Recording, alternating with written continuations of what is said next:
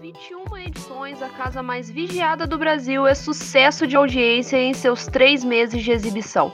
Big Brother foi e ainda é o reality show de maior sucesso no país e marcou o nosso audiovisual tanto com suas participações quanto com a forma de se promover. Mas, afinal, qual é o preço para produzir um programa de tamanho sucesso? Eu sou a Carol Ferraz. Eu sou a Paola Cogliatti. E eu sou a Carol Saik. E esse será o nosso assunto nesse episódio do Pode Acessar.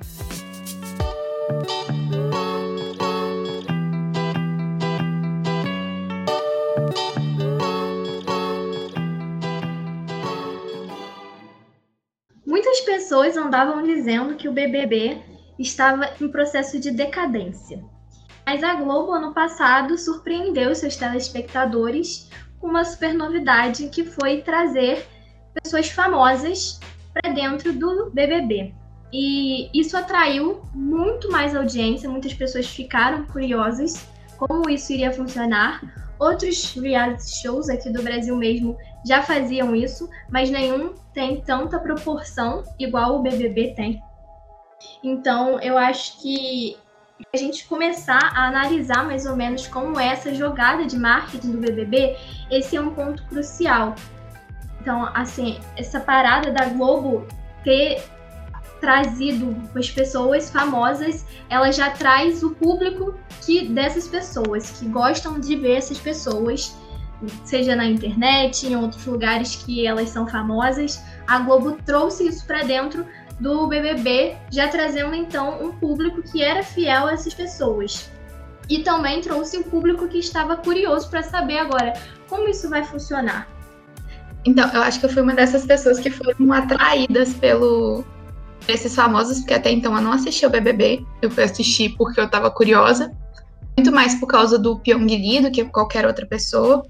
E depois, com a forma como a Manu Gavassi conduziu as coisas, ela acabou me cativando mais e eu acabei é, ficando viciada no reality show e me convenceram a ver o desse ano de novo. Com certeza agora o BBB não tá mais em decadência como muita gente pensava antes que ele tava.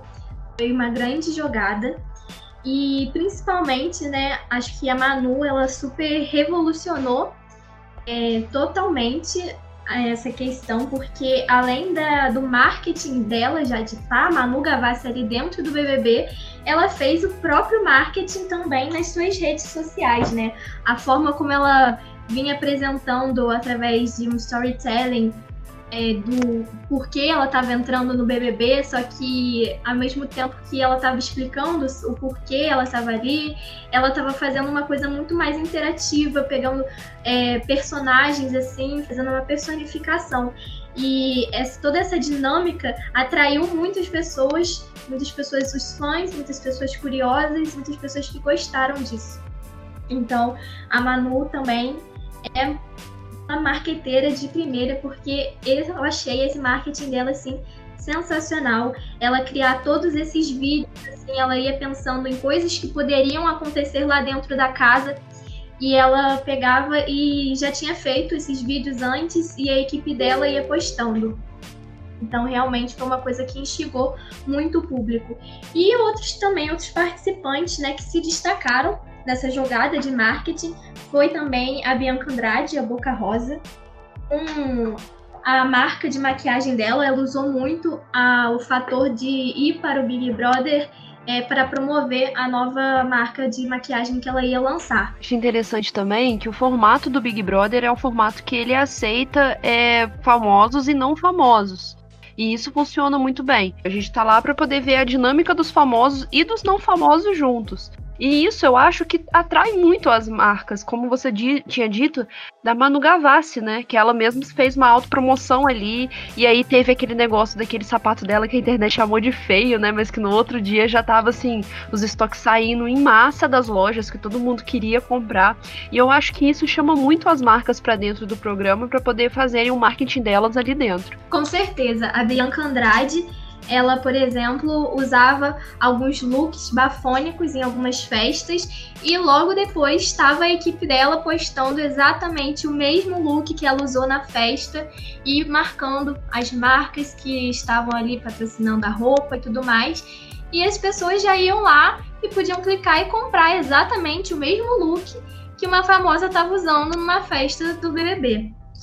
E assim, principalmente por causa dessa dimensão que foi a última edição, o BBB 20, agora muitas marcas estão patrocinando o BBB 21. Que você estava falando sobre isso das marcas e dos famosos e de tipo ela já terem ido para lá com parcerias fechadas me fez pensar numa coisa que foi genial, porque a gente tá na era da informação, sabe? Então é muito difícil conseguir manter no anonimato quem é que tá indo pro Big Brother. Eu acho que assim, é uma coisa que vazaria muito rápido. E eu acho que o fato da Globo terem chamado pessoas famosas é uma forma deles estarem chamando mais gente para poder anunciar ali. Porque quando eles chamam as pessoas famosas e as marcas já têm interesse naquelas pessoas, elas já vão com um contrato ali previamente assinado e quando elas estão lá dentro e as marcas veem que esse contrato tá dando certo, elas reforçam esse contrato agora com o Big Brother, não só com o, o famoso que tá ali dentro. E isso foi, foi tipo, uma coisa genial que eles pensaram, porque não teria como, de toda forma, manter o anonimato dessas pessoas que estariam indo, ainda mais agora que a gente está informado de tudo e tá 24 horas ligado nas redes. Uma outra coisa também é que quando você tá chamando esses famosos, você começa já a meio que divulgar o BBB muito antes do próprio BBB começar, porque as pessoas começam a fazer bolão de quem vai ir. Esse ano foi uma loucura. Você tava vendo o pessoal fazendo análises dos stories para ver quais stories estavam parecidos com a cortina de fulano, de ciclano, para ver se a pessoa estava no hotel já, né, confinado para entrar no BBB. Foi uma loucura. Isso chama muito, né? Chama muito o público para poder participar. O, o, público ele gosta muito de interagir. Outra coisa, um ponto, outro ponto alto da, da internet foi isso. A, a participação do público se tornou muito mais efetiva. Eu lembro de uma época que a gente tinha que ligar para lá para poder votar. Hoje em dia não, hoje em dia você vota o quanto você quiser pela internet. Exatamente, um exemplo disso foi o paredão da Manu Gavassi e o do Felipe Prior, que bateu mais de um bilhão e meio de, de audiência. Chegaram a entrar pro Guinness Book, se não me engano, e eles foram pro Guinness Book como o maior, a maior votação de um reality show. Sim, exatamente. E exatamente por causa dessa dimensão que foi o BBB passado, muitas marcas começaram a querer patrocinar assim diretamente é, com o BBB. Para a gente ter uma noção assim da dimensão que o BBB consegue chegar, né, com esse marketing dele, as lojas americanas, elas são uma das principais patrocinadoras do BBB e eles renovaram novamente o patrocínio nesse ano, porque no ano passado eles tiveram um crescimento de mais de 390% no volume de downloads do app, só no período do, do programa, que o programa estava sendo exibido. Então, assim, um pequeno dado assim que a gente pode ter uma noção assim da proporção que é o marketing do Big Brother. E principalmente que foi muito mais atraído agora que estão com esses participantes famosos. Eu lembro que a, a loja de roupas que patrocina o BBB, ano passado, na hora que a Manu vestiu aquela roupa e eles passaram por aquele micro-ondas, não lembro, aquele prato que gira, girava, a moça tinha falado que ela tinha estava muito bem vestida. Ah, é a, agora é C&A. Ok, eu não sei de nada. Enfim, é, eles foram fazer a propaganda deles lá na loja de roupa do BBB. Eles na hora que a Manu vestiu aquela roupa e ela passou, né, e a moça tava fazendo uma análise de estilo, um negócio assim, ela virou e falou que a Manu tava muito bem vestida, que não tinha nada que acrescentar, e no dia seguinte, as roupas que a Manu tinha usado, simplesmente as botaram. E eu acho que isso está sendo refletido também, porque depois que ela saiu, ela assinou um contrato com essa loja e ela acabou conseguindo fazer uma coleção de roupas inspiradas no estilo dela. Isso também mostra né, o poder desse marketing que, que o BBB teve com esses famosos, principalmente quando esses famosos conseguiram cativar mais a gente. Com certeza, Carol. E nessa edição, né, também temos muitos famosos, mas até então, dando uma olhada nas redes sociais de cada um, muitos estão utilizando algumas estratégias só que eu acho que nada foi tão. está sendo tão presente igual foi, por exemplo, os storytellings que a Manu preparou, né? Porque ela preparou exatamente um cronograma. com tudo que poderia acontecer no BBB. Então eu acho que foi assim muito genial, mas muitas pessoas assim também estão pegando mais é, essa pegada da Manu, fazendo alguns vídeos, como a VTube também está fazendo colocou, fez alguns vídeos para serem postados agora pela equipe dela, a Carol com K. Mas eu acho que nada por enquanto está sendo tão presente igual foi o marketing digital da Manu Gavassi. Eu acho que uma coisa interessante que a Manu acabou fazendo foi que ela ela levantou todas as possibilidades que poderiam acontecer numa semana. Então, ela tinha vídeo gravado para ser líder todas as semanas. Ela, ela foi fazendo as coisas, né, né, pensando nessa loucura toda, e acabou que chamou muita atenção, principalmente porque ela não entrava no assunto que ela estava no BBB. Sempre fazia ao redor, mas nunca virava e falava, ok, eu ganhei o líder hoje, ok, eu estou no paredão. Era sempre algo em volta que quem sabia o contexto todo da história sabia que ela estava se referindo a isso. Acho que isso chamou mais atenção. Outra coisa também que foi genial no marketing da Manu Gavassi é que é, ela se auto-intitulou Fada Sensata. Porque não tinha como ela saber que as pessoas iam chamar ela de fada sensata, sabe? Ela fez colar esse apelido para ela. Quantas vezes na vida a gente não tentou fazer colar o próprio apelido pra gente e a gente não conseguiu? Manu Gavassi fez. Fez um tipo de pessoas famosas gravarem o vídeo, né? O famoso vídeo Eu Acredito em Fadas, no paredão dela com o Prior. E assim, esses vídeos viralizaram completamente. Um pack desses vídeos de muitas pessoas famosas, Bruna Marquezine, entre outros. É, e esses vídeos todos, essa comoção toda que gerou em cima do paredão dela, com esses famosos, provavelmente foi um, o melhor marketing que o BBB poderia ter recebido, porque era um monte de gente falando sobre o assunto o tempo todo, completamente fissurados, e isso refletiu na quantidade de votos, né? Um bilhão interessante vocês estarem comentando que nenhuma estratégia de marketing é, desse BBB superou a do BBB passado, porque é nesse BBB que a gente tem mais aposta de que fosse ser maior do que o outro.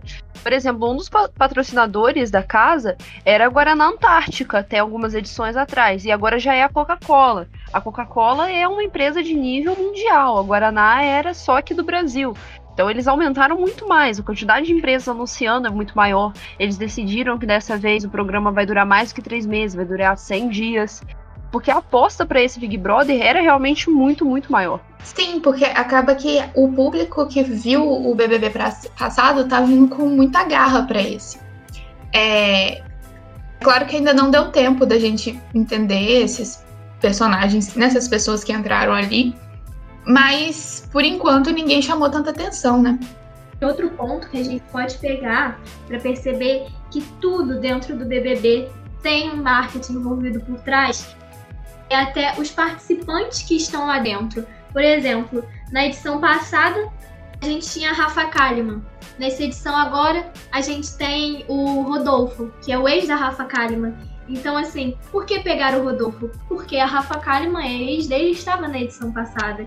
Então, assim, tudo é uma questão de estratégia de marketing, né, gente? É muito legal a gente perceber isso, que tudo tem o marketing envolto. E essa questão agora do BBB estar tá introduzido no mundo digital, que já estava antes, mas que agora intensificou ainda mais, essa questão multiplataforma, traz muito evidente essa questão do marketing, principalmente agora do marketing digital, que está imenso sobre o BBB percebe que diferentes marcas elas vão investindo nisso, não é? Que nem é, a gente tem a Coca-Cola que faz ali propaganda ali, mas a gente também tem marcas de bebida alcoólica. E aí eles pegam e deixam os participantes tomarem toda aquela bebida alcoólica do jeito que eles quiserem, mesmo sabendo que isso pode acarretar em algum problema e alguma confusão. Até porque se acarretar em algum problema e alguma confusão, isso automaticamente gera público e público gera mais patrocinadores, o que gera mais dinheiro. Exatamente, Carol. Mas é, tudo tem seus prós e contras, né? Então a gente pode perceber qual é o preço de tudo isso, qual o preço dessa grandeza, dessa imensidão que se tornou o BBB. Sim, como, como eu estava falando, nisso de deles pegarem e deixarem que as pessoas bebam para poder é, ter algum ponto para ser comentado ali, é um momento que, que você chega ao ponto de exploração máxima de ser humano. Ok, quando você entra em um reality show, você sabe que você vai fazer parte de um programa de entretenimento. Mas até que ponto esse entretenimento que essas pessoas estão nos dando é saudável, tanto para elas quanto para gente? É, agora, nossa edição mais recente, Big Brother 21, a gente tem visto na primeira semana do programa uma retaliação em cima de participantes que erraram, é? Que fizeram alguma coisa e aí a cultura do cancelamento cancelou eles dentro da casa de forma que eles foram excluídos das refeições, foram excluídos dos diálogos, é, passaram por episódios de bullying, que nem foi o caso da Juliette, que é uma participante nordestina que foi zombada, sofreu chacota por conta do, do sotaque, um claro clássico caso de xenofobia dentro do programa. É, tanto que o pessoal tava fazendo uma petição para tirar a Carol Conká, que é a pessoa que tá meio que liderando, né, a cabeça desse bullying. E isso não vai acontecer, porque querendo ou não, a história que eles estão contando ali agora é essa história de perseguição, é essa história de bullying, essa história de terror psicológico que ela tá fazendo com muitas pessoas na casa. Então, é, à medida que aparecer pessoas que também tentarem bater de frente com ela, ela vai começar a, a virar perseguição em cima deles. Então isso vai dar muito pano para manga até o momento que ela for eliminada, porque no primeiro paredão, imagino que ela sai. Esse mesmo público que, que se dispõe a querer votar nela sair é o mesmo público que vai dar essa audiência. Porque mesmo que a gente faça uma grande votação em massa para que ela saia, no momento que ela sair, isso daí tá gerando retorno pro Big Brother. E isso daí tá gerando uma fórmula de entretenimento que com certeza vai ser repetida porque deu certo. Sim. Mas se a gente for parar pra pensar, ano passado a gente também estava assistindo algumas coisas é, nesse sentido. A gente queria ver é, o Prior brigando com todo mundo. A gente, a gente queria ver o povo gritando às vezes. Então, isso é uma, uma, coisa que vai ser sempre recorrente nesse tipo de programa. A gente quer ver a briga, a gente quer ver a treta. Com certeza isso não é de hoje, é uma coisa que vem repercutindo durante vários e vários e vários outros programas, porque é uma coisa que não dá certo desde agora, é uma coisa que dá certo há muito tempo. É o que a gente estuda dentro da comunicação como sociedade do espetáculo. E quanto mais a gente vai crescendo, mais a gente vai gostar disso, né? De ter espetacularizar as pessoas acho que a nossa busca por entretenimento, ela chegou num nível que a gente já não tá mais se importando se aquele nosso entretenimento vem de uma forma de sofrimento ou retaliação de outra pessoa. A gente tá mais ligado no entretenimento do show ali. Sim, com certeza. Essa questão da sociedade, do espetáculo, esse é o conceito de um filósofo, de um teórico francês, do Guy Debord, é, de tornar assim, qualquer coisa banal do dia a dia que o que a gente está vendo ali são pessoas convivendo no dia a dia, né? Pessoas brigam, pessoas é, têm opiniões divergentes, e a gente está vendo aquilo ali e espetacularizando, tornando aquilo ali um, um show, né? Um verdadeiro palco. E a gente pega, liga a nossa TV, aí eu tô vendo o show das pessoas. Então, e elas vão fazer de tudo para pegar o papel principal nesse show. É, sem contar que a própria produção também ela vai querer levantar situações para que essas pessoas briguem cada vez mais, igual a Carol falou, da bebida. E eu tava vendo uma moça fazendo uma análise da decoração que eles colocaram esse ano. Porque ela é muito colorida, ela é muito vibrante, e isso acaba causando confusão mental. Então, ficando num ambiente desse durante muito tempo pode acabar gerando pessoas mais estressadas, pessoas mais reativas, e, enfim, isso vai gerar briga. Você está em confinamento com várias pessoas que você não conhece, já briga, já gera briga por si só.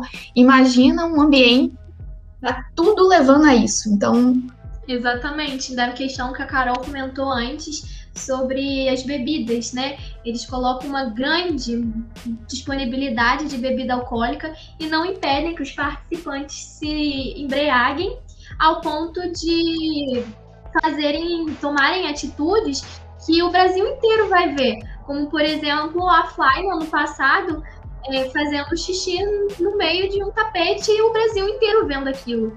Entendeu? Então, assim, a gente se pergunta qual é a necessidade disso? A necessidade disso é ter o show, é ter a espetacularização. E tem mais uma coisa: e o joguinho da discórdia? que o povo faz. Aquilo para mim é o ápice, porque você é te obrigar virar na cara de alguém e virar e falar assim: Eu não gosto de você, igual a Rafa fez, né? Tudo bem que não foi durante o jogo da Discord, mas é, foi logo em seguida. É, você instiga as pessoas ali o tempo todo a falar é, coisas que incomodam os outros, ouvir coisas que é, não são legais e, enfim, isso tudo só piorando a, o clima da casa, né? Só pra poder concluir isso, o pensamento da Carol também. É, eu acho que tudo isso é muito pensado. Assim como essas cores que são colocadas lá dentro, o jogo da discórdia é pensado. É, é pensado também isso deles não poderem tomar remédio controlado lá dentro. Para mim é um absurdo, é algo que deveria ser contra a lei. Mas eu acho que dentro de toda essa estrutura, não deixarem eles tomarem os remédios deles também é uma forma de fazer com que ali dentro eles briguem, eles arranjem algum problema, ou eles tenham um surto que o Brasil veja e que, que traga ali a audiência, que traga ali o calor pra coisa. Sim, e você acaba vendo comportamentos muito esquisitos de algumas pessoas por causa da falta do remédio. E às vezes a gente não entende, porque a gente não tem essa informação. Então, além da pessoa estar sem o remédio, é, não, não está conseguindo agir da melhor forma possível por causa dessa falta do remédio, ela está recebendo um julgamento muito intenso das outras pessoas que não tem o contexto da realidade dela, né? Exatamente. Eu acho que, citando outro, outra teoria dentro da comunicação, a gente percebe muito na teoria dos olimpianos, né? Ainda mais agora que a gente tem pessoas famosas, a gente tem que ter alguém ali na, nessa teoria dos olimpianos que fique como forma de Deus do Olimpo, que seja inalcançável, inatingível. E quando a gente vê que essas pessoas, na verdade, são como nós, elas também erram, a gente entra na cultura do cancelamento, que a gente quer cancelar eles, a gente já quer, tipo, acabar com eles, porque eles já não servem mais como olimpianos. Sim. E fazendo um paralelo com o que a Carol falou da teoria dos olimpianos, que é uma teoria formulada pelo Edgar Morin, uma das teorias que a gente estuda na área da comunicação, é, a sociedade de massas, essa cultura de massas que a gente tem, eram pessoas modelos, que são esses olimpianos. E a partir do momento que a gente enxerga esses olimpianos e percebe que eles são pessoas comuns, como a gente, nós, nós temos uma aversão com eles, né? Isso gera a cultura do cancelamento também. Assim, vamos aproveitar a rede social, saúde mental, a falta dela, né? cancelamento. E vamos falar sobre o FOMO, que se, se você tentar jogar isso no Google vai aparecer como, e ele vai tentar insistir com você que é, mas não, que é na realidade Fear of Missing Out. Internacional eu. Que para traduzir seria medo de ficar de fora. É um sentimento que a gente tem de que da necessidade de saber o que os outros estão fazendo o tempo todo. E isso gera um sentimento de inveja ou de medo de perder alguma autorização, festa ou evento, que pode acarretar gerando ansiedade, é, mau humor e até depressão. Sem contar com o desligamento da realidade, porque a pessoa fica muito dependente das redes sociais. E na realidade, o que o BBB faz com o pay-per-view, né, o 24 horas, é basicamente se aproveitar desse fome que algumas pessoas podem ter para que elas fiquem 24 horas por dia assistindo um bando de gente dentro de uma casa, muitas vezes sem fazer nada, porque eu imagino que eles não ficam o tempo todo brigando, às vezes eles só estão co cozinhando, às vezes eles estão só dormindo. E além do do pay-per-view se aproveitar disso, a gente tem algumas páginas de fofoca e o próprio Twitter, né? Porque tem gente que fica lá falando o dia inteiro do que está acontecendo, enquanto as páginas de fofoca vêm trazendo as notícias o tempo todo do que está acontecendo dentro da casa, de modo que você fica ali atualizando o seu feed do Instagram, do Twitter, enfim, de qualquer lugar. Sim, Carol. E essa obsessão, né, que a gente tem agora de estar sempre online, de estar sempre conectado, né? Aquele famoso ditado: quem não é visto não é lembrado.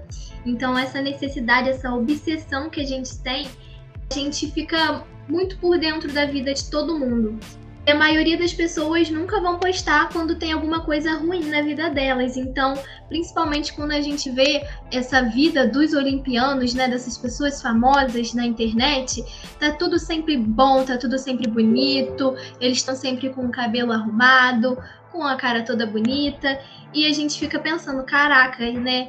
Então, o problema é na minha vida, porque a gente tem essa, essa mania de comparação. Então, principalmente, essas pessoas geram muito esse sentimento, a gente ficar muito dentro, por dentro da vida de todo mundo. Ninguém vai postar quando tá mal. Então, a gente só vê as pessoas lá bem felizes, às vezes a gente não tá tão feliz assim. Isso gera muitos problemas, muitos distúrbios, gera ansiedade, gera depressão. Então, é muito bom a gente poder falar disso também, porque o BBB pode ser muito legal, a gente pode gostar de assistir, mas também tem as suas contradições, também tem os lados ruins, por exemplo. É, outra coisa que, que a gente pode perceber é que o BBB acaba, reality shows no geral, acabam trabalhando de forma negativa tanto a nossa saúde mental de quem tá assistindo, quanto a saúde mental de quem tá ali dentro, né? É, e eu acho que, que isso de, do que a Paola falou, de das pessoas estarem o tempo todo é, querendo postar e querendo postar os momentos felizes dela, é algo que é reforçado com a cultura e a ideia do FOMO, né?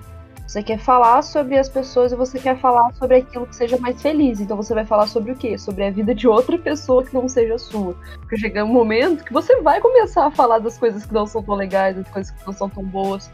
E aí você já corre porque todo mundo tá falando. Até porque uma das, uma das coisas que faz a gente se sentir é, mal, se sentir deprimido, se sentir ansioso, principalmente agora que a gente tá vivendo uma pandemia, é essa sensação mesmo de abandono, de afastamento, de estar sozinho.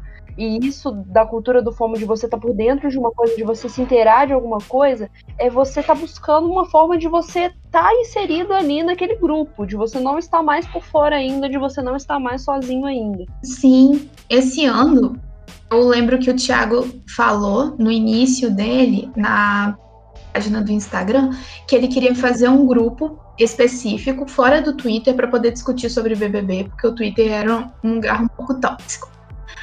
Aí ele postou stories e rapidamente ele postou um outro falando que já tinha gente o suficiente para entrar dentro desse lugarzinho privado. Então, é, lembro que eu fiquei pensando assim, nossa, eu também quero participar, eu também quero saber o que, que eles estão discutindo ali dentro, mas depois eu pensei assim, mas eu vou ter tempo para fazer um negócio desse? Não, né? Nada a ver é, como é que a gente acaba querendo falar sobre, querendo ouvir os outros falar sobre, querendo ficar por dentro dessas coisas. A gente quer se inteirar, né? O tempo todo a gente quer estar inteirado ali.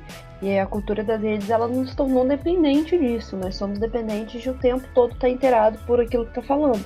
Seja com série, seja com um filme novo que bomba. Às vezes a gente nem gosta da temática da série e a gente tá lá assistindo a temática da série porque todos os nossos amigos estão assistindo e a gente tem que falar com nossos amigos sobre aquela série. E a mesma coisa é o Big Brother. Às vezes a gente nem gosta do Big Brother, mas a gente tem que falar, porque onde a gente for, as pessoas vão estar falando.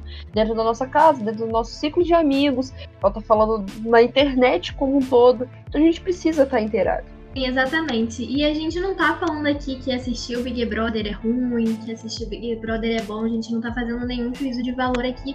A gente só tá fazendo uma análise crítica mesmo de que tanto tem seu lado positivo de tudo, também tem o seu lado negativo, né? Que essa grande obsessão não é legal, não é saudável pra gente.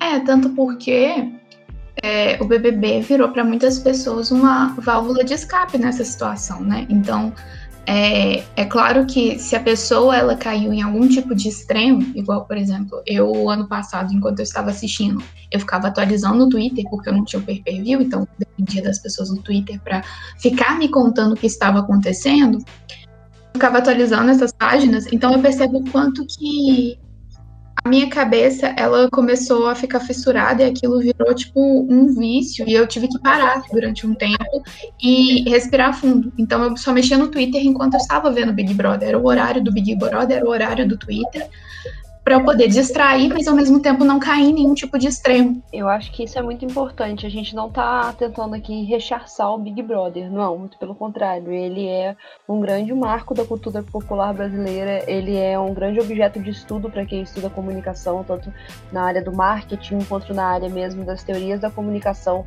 Mas é preciso você ter esse esse senso na hora de consumir Big Brother, né? Você tem um momento ali para você parar e tipo, ah, é só isso que eu vou ver. Um momento para você parar e pensar, não posso passar mais do que esse tempo assistindo. Um momento para você parar e pensar, eu não posso absorver isso para minha vida pessoal de uma forma que, que danifique o meu psicológico, que prejudique meu psicológico.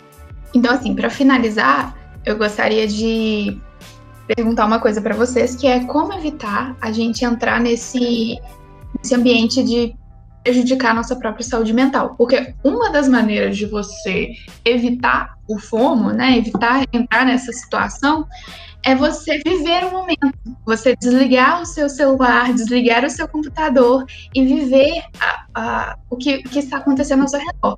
Só que atualmente está acontecendo uma pandemia, estamos todo mundo dentro de casa e todos os nossos entretenimentos estão voltados para celular, computador e programas de televisão. Então, como a gente evita o FOMO numa situação como a quarentena? Carol, sua pergunta é ótima. Eu acho que tudo que a gente pode evitar impondo limites, né, gente? Eu acho que a gente não precisa deixar de ver se a gente gosta, se é uma interação que a gente gosta de ligar a TV, a minha hora de descanso, eu tô gostando de ver esse entretenimento.